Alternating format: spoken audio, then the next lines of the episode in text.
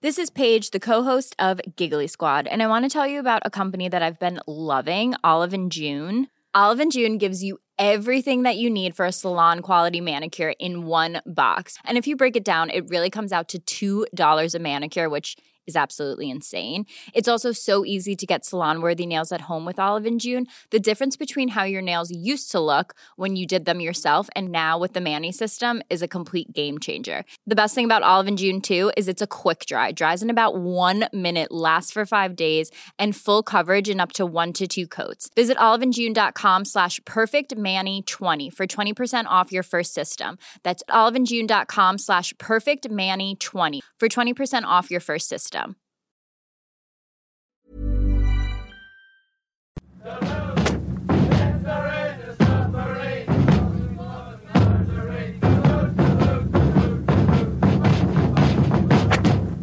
Hello there, and welcome once again to Paper Talk, the Irish Examiner's weekly sports podcast. After a double weekend in the Allianz Leagues, there are no shortage of talking points, with Cork, Dublin, and Tipperary making headlines for very different reasons.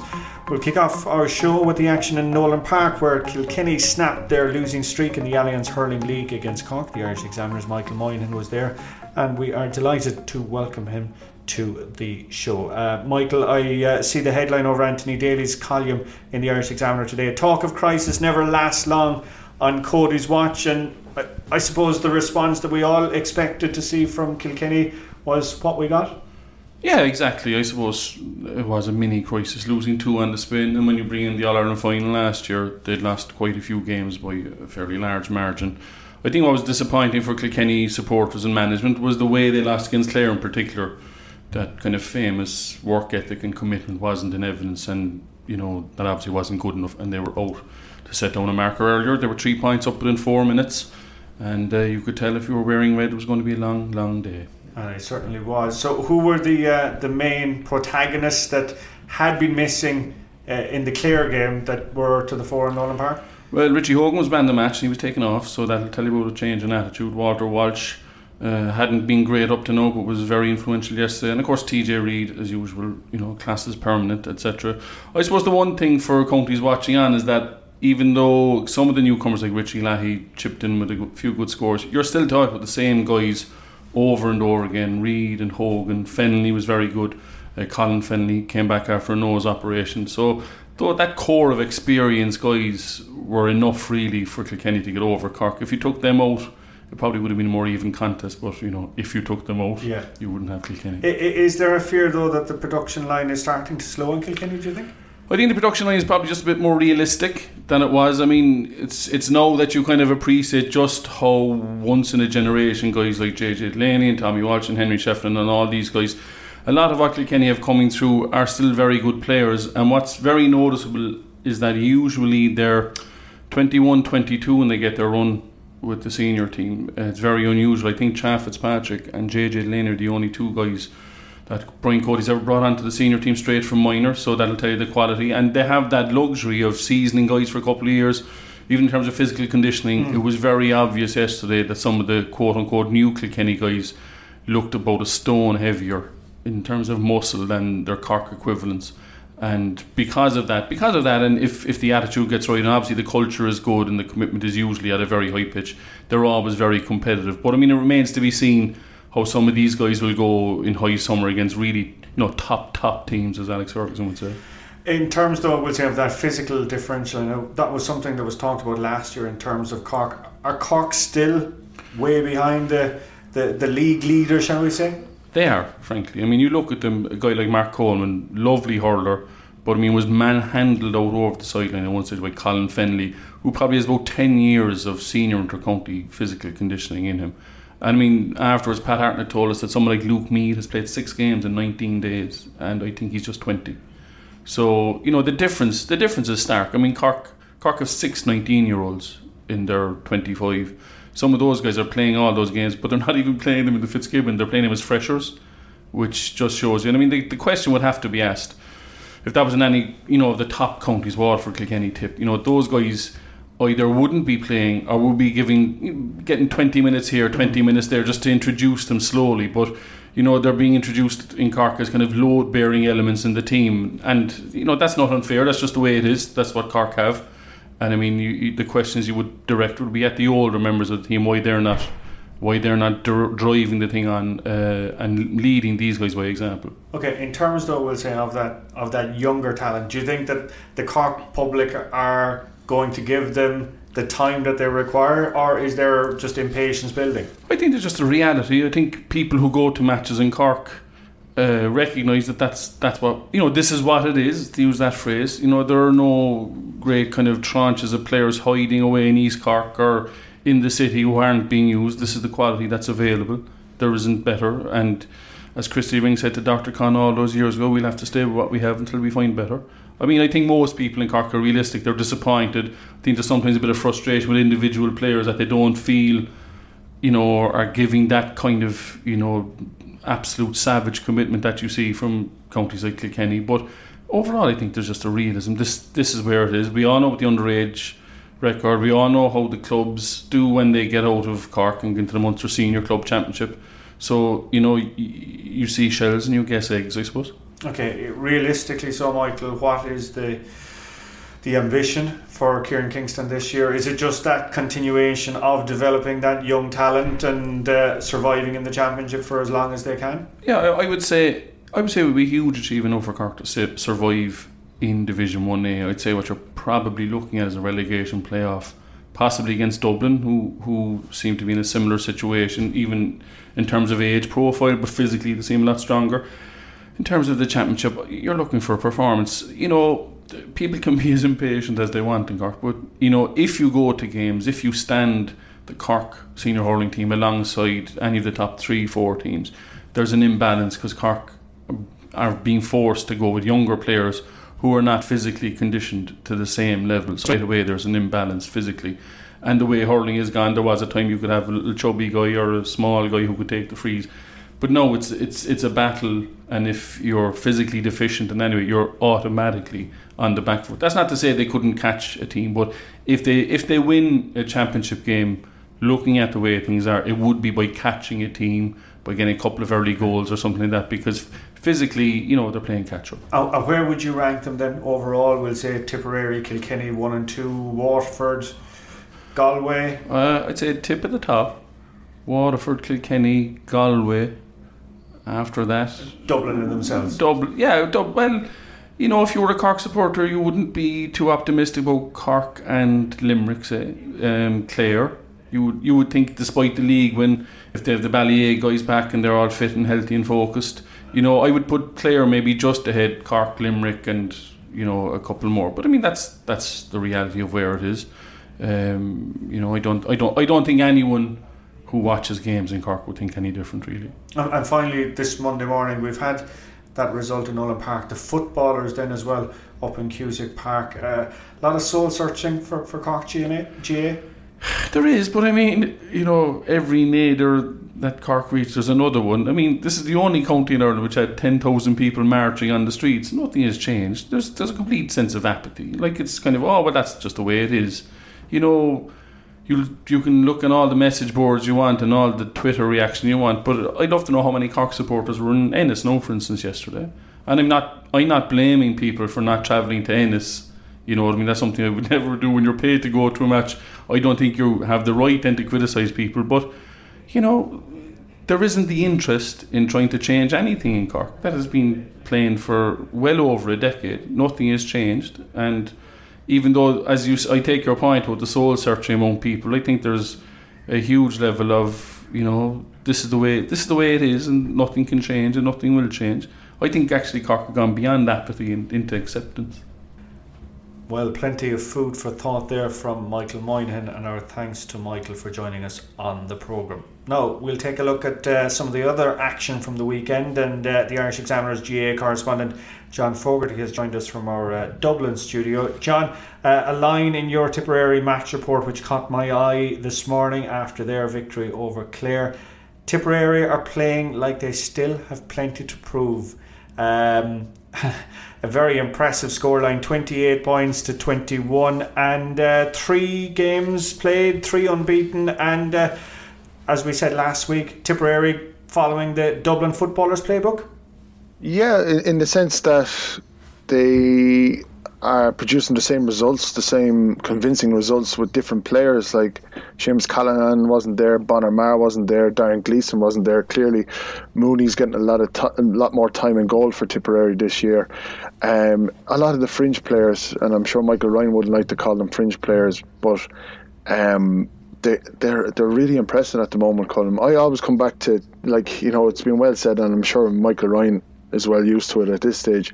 But I come back to a, a, a quote by Brendan Cummins gave to Enda McEvoy of our own parish years ago, and that was, you know, come January first, the likes of Kilkenny and Cork stop being All Ireland champions when they have won the All Ireland the previous September. But when it comes to Tipperary, it's almost as if they. Uh, they milk it and they milk it too much and they take things for granted. But clearly, by using fringe players and fringe players who are clearly impressing at the moment, Colin, um, you know, Michael Ryan is showing a nice bit of ruthlessness, and there is a bit of squad rotation there, and yet they've six points from six, and they're 11 months unbeaten now. One of those French players, John, is uh, Stephen O'Brien, who uh, quit the football panel to concentrate on hurling. I- is it a decision that is working out for him, do you think? Yeah, uh, on the basis of the last two games, like he scored two points against Waterford and was decent there wasn't so great in the Dublin game starting off, but yesterday very impressed with him. Um, he made a couple of little errors here and there, but nothing like he was a, if you're if you're rating in column, he was a solid eight. Uh, you know, he he picked up a couple of early points, almost gold after what eleven or twelve seconds of the game, um, and at six foot four, six foot five, he's a huge presence, and you know he lends himself. You can see why Michael Ryan likes him because he's big. He's a bit like Seamus Kennedy, who wasn't so great now on Sunday, but you know he has that football physique to him, and he looked like a hurler yesterday. Whereas last year he was given a a very small role in the quarter final defeat to Clare and Ennis, and you know, he, he struggled. But clearly, you know, Michael Ryan did say last summer that it, he was going to take time. Um, it was with 2017, 2018 in mind that he, he felt that O'Brien was going to start making an impact. And you can see it now. Like, he, he he's very impressive, um, a great outlet uh, under the ball, but also the speed that he has as well. Um, very impressive. Um, and, and, and, another option. This is the thing, like, you can see Henry Shefflin on League Sunday last night saying that Tipperary have um, the same options as, as, Dublin have in in um, in football at the moment. And you know, okay, nobody has the options that Dublin have just just now. Kerry might in future, but in terms of hurling, nobody can compete with the depth of uh, of talent that Tipperary have at the moment. You viewed the Clare approach as very much a, a fact finding mission in Semple Stadium. What do you mean by that? Well, life without Tony Kelly, and Tony Kelly obviously will come back in after uh, Ballyea's All Ireland final uh, Friday week. Um, but uh, they have to, they, and I have said this to, a few weeks ago that they have to learn to play without him and not rely so much on him as Galway would have in the past with Joe Canning. And you could see it yesterday. There was there was an onus on John Conlon and Podge Collins to come up with the scores, and certainly Ian Galvin was very impressive coming off the bench um, for Clare. It's a case of get, finding their team. I'd say the two guys they know I'd say they know about nine or ten of their team. There's still about five spots up up for grabs. Um, Aron Shanagher wasn't so impressive there. Mossy Hamill did a good job on him there uh, yesterday. Um, Shanahan is still only a young guy. He's uh, and he and he's such a talent. But um, you know they have the likes of hopefully um, Conor McGrath uh, uh, and a couple of others to come in. Um, you know Pat Donnellan is making his way back from that cruciate injury, and he provides a lot of experience as well. So, you know. I, don't think reaching a you know defending a, a league title is at the top of uh, Do, uh, Donal Moloney's or, or Gerry O'Connor's um, list of priorities at the moment. They want to find their team for the championship, and they've said as mm. much. I don't think they're making excuses in that regard. No, uh, we talked there about how the Ballyea contingent has possibly dented the, the Clare League challenge. Fair to say, John, that Cuala's progression has actually been bad for the Dublin senior hurlers? In one way, yes, Colin. In one way, no. Like, um, I think Ger Cunningham knows the the spine of his team. Eoghan O'Donnell, um, as much as you know, um, Stephen Bennett was on him for a time. but Eoghan O'Donnell was excellent the other night. Liam Rush was Liam Rush was very good up until the second half, where Ozzie Gleeson seemed to rule the roost when he moved to the half forward line. But there's the makings of a very good Dublin team there. They look like they're conditioned extremely well. Um, okay, it was a second defeat in Croke Park, and I still believe that they're going to finish up in the relegation playoff but they there's a bit about them and, again much like you know Clare without Tony Kelly they're finding what they have to do without the likes of David Treacy, Cian O'Callaghan and, and guys like that um, they, they, they're, they're certainly learning on their feet and you know things mightn't be as bad as a lot of people were forecasting for them. I certainly felt at the outset that they were going to struggle really bad, but you know they put it up to Waterford for a hell of a long time there on uh, Saturday evening and um, they're going to learn a lot. But I wonder if Ger Cunningham's going to be given the opportunity to, to, stick around and to see out this process because he's in his what he's in his third year now, and you know to. To, as much as his hand was forced by Cuala's um, lengthy progression in the All Ireland Club Championship, um, you know he, he has taken the he has taken a, a, a knife to this panel and you know as Derek McGrath said at the weekend it was a brave call to, to, to basically jettison so many of his experienced players but there the, there's something working there for them on the basis of the last couple of games anyway. But again there's such a work in progress that can, can you you know to reach an All Ireland quarter final this year would probably be deemed a, a success. Okay, let's just jump down to Division 1B. Some incredible scorelines there uh, at the weekend. John Galway 331, Laois 111, and uh, Wexford 318 to Kerry's uh, 12 points. It, it just shows that there is a huge imbalance down in the second tier, isn't there? There, there, there absolutely is. Um, and you have to wonder about the fixtures as well here, Colm, in the sense that did the CCCC in putting Galway and Limerick at the end, did they fancy that it was going to come down to Galway and Limerick in the last day and that um, there wouldn't be dead rubbers up until that stage? Because at this moment in time, you know, Wexford, okay, Kerry did, you know, they did struggle in the first half. Admittedly, there was condition excuses there, but, you know, Wexford were always going to beat Kerry and, you know, they're only two games away. They can afford to draw a game now, might even afford to lose a game and still go up. Um, you know, it seems as if it just seems like dead rubbers at the moment. Galway are just waiting for the test of Limerick in, in the last round. I don't think the, the fixture planners appreciated that Wexford were going to do as well as they did, and as such, um, it's been quite a limp um, a, a limp few rounds. Uh, you know, like Laois put nothing up for Galway. Galway will learn nothing from that. As I say, they're just biding their time until they face Limerick, and then they have a quarter final against Division One A opposition. That's what they're looking to. And Galway could well win this league, mm. but at this moment in time, they're they're they're not hiding to nothing and beating teams so well like Laois. You know, Limerick.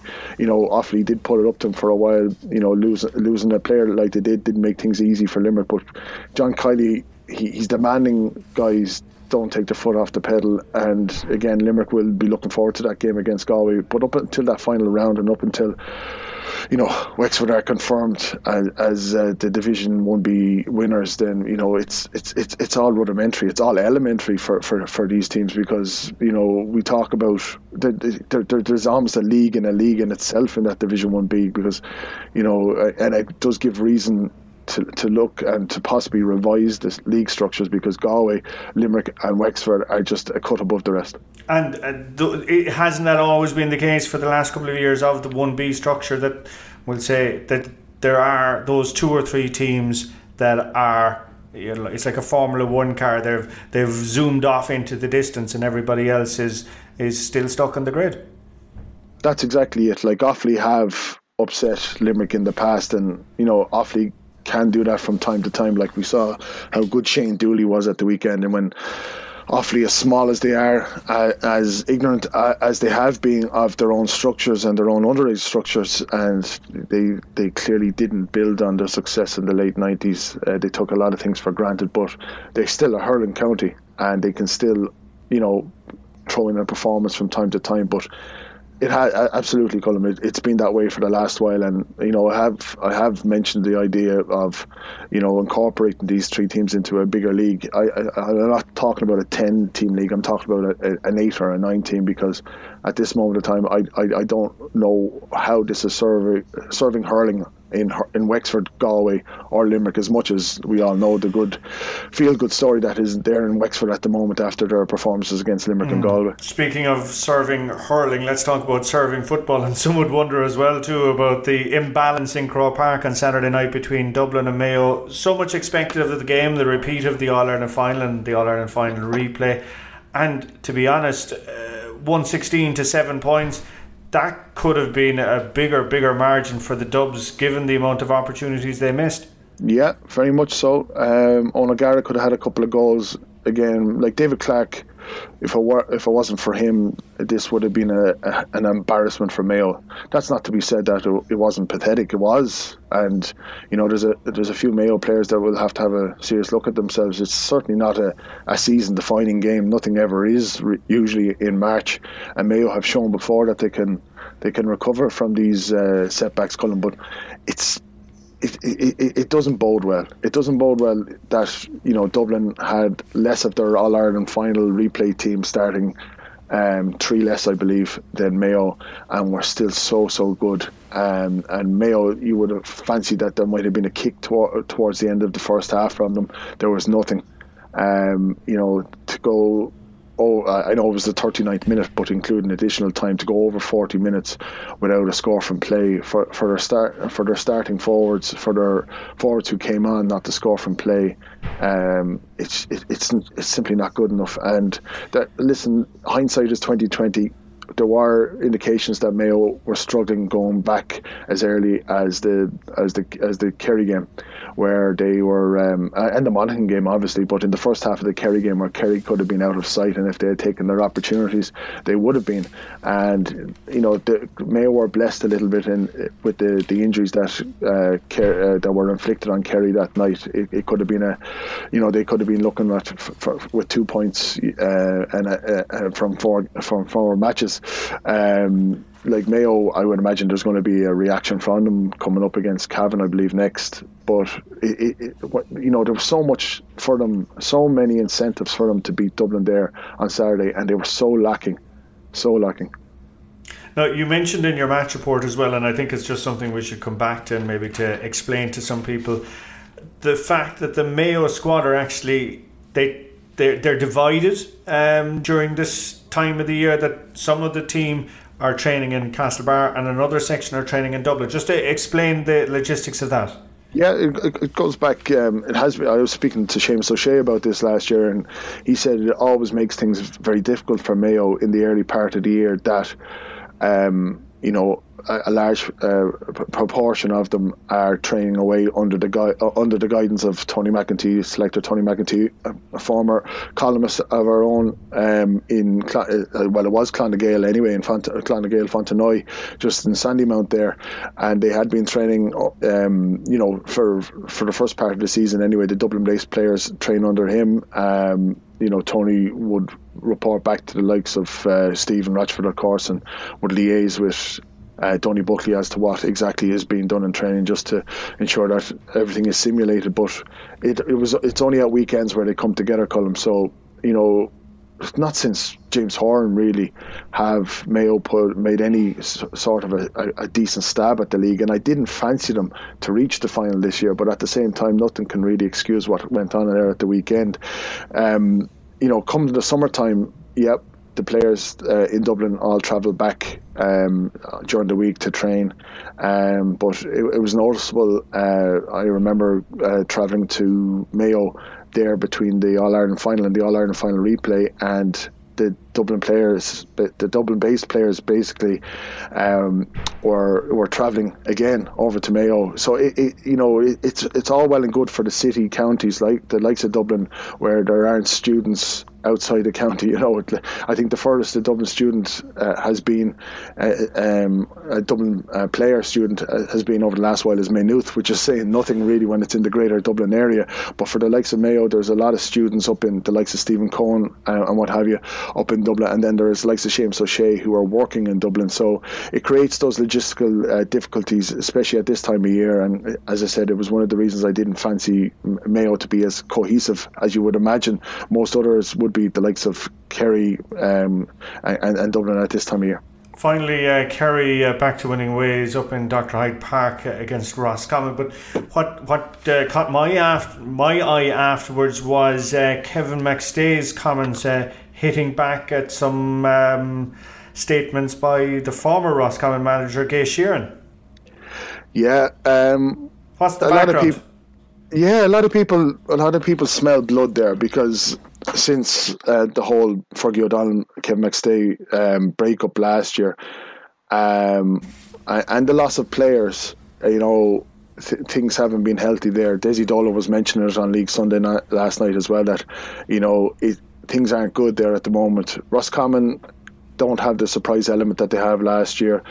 Uh, they're missing the likes of Niall Collins, Cathal Cregg. You know, those are guys that no team could lose really, apart from apart from the likes of Dublin, and they are struggling. And clearly, kicking a man when he's down. Um, there were comments made about Kevin McStay and the fact that he's a Mayo man. As much as at this at this moment in time, or like having lived so long in Roscommon as Kevin McStay has, he's an assimilated Roscommon man. You know, he has he has entrenched himself in the county, and you know, to to to, to question as Gay Sheeran did his um, his Ros- Roscommonness, if you want to put it like that, uh, is a little bit rich. Um, McStay uh, you know, uh, and Lee McHale, you know what I mean? They, are not, they're not, they haven't put themselves on the sideline to be, to, you know, to be embarrassed and things like that. And not that Roscommon have been totally embarrassed or anything like that, but at this moment in time, you would think that themselves and, and Cavan look the favourites to go down to the to Division Two. But McStay was right to have his his bite back there,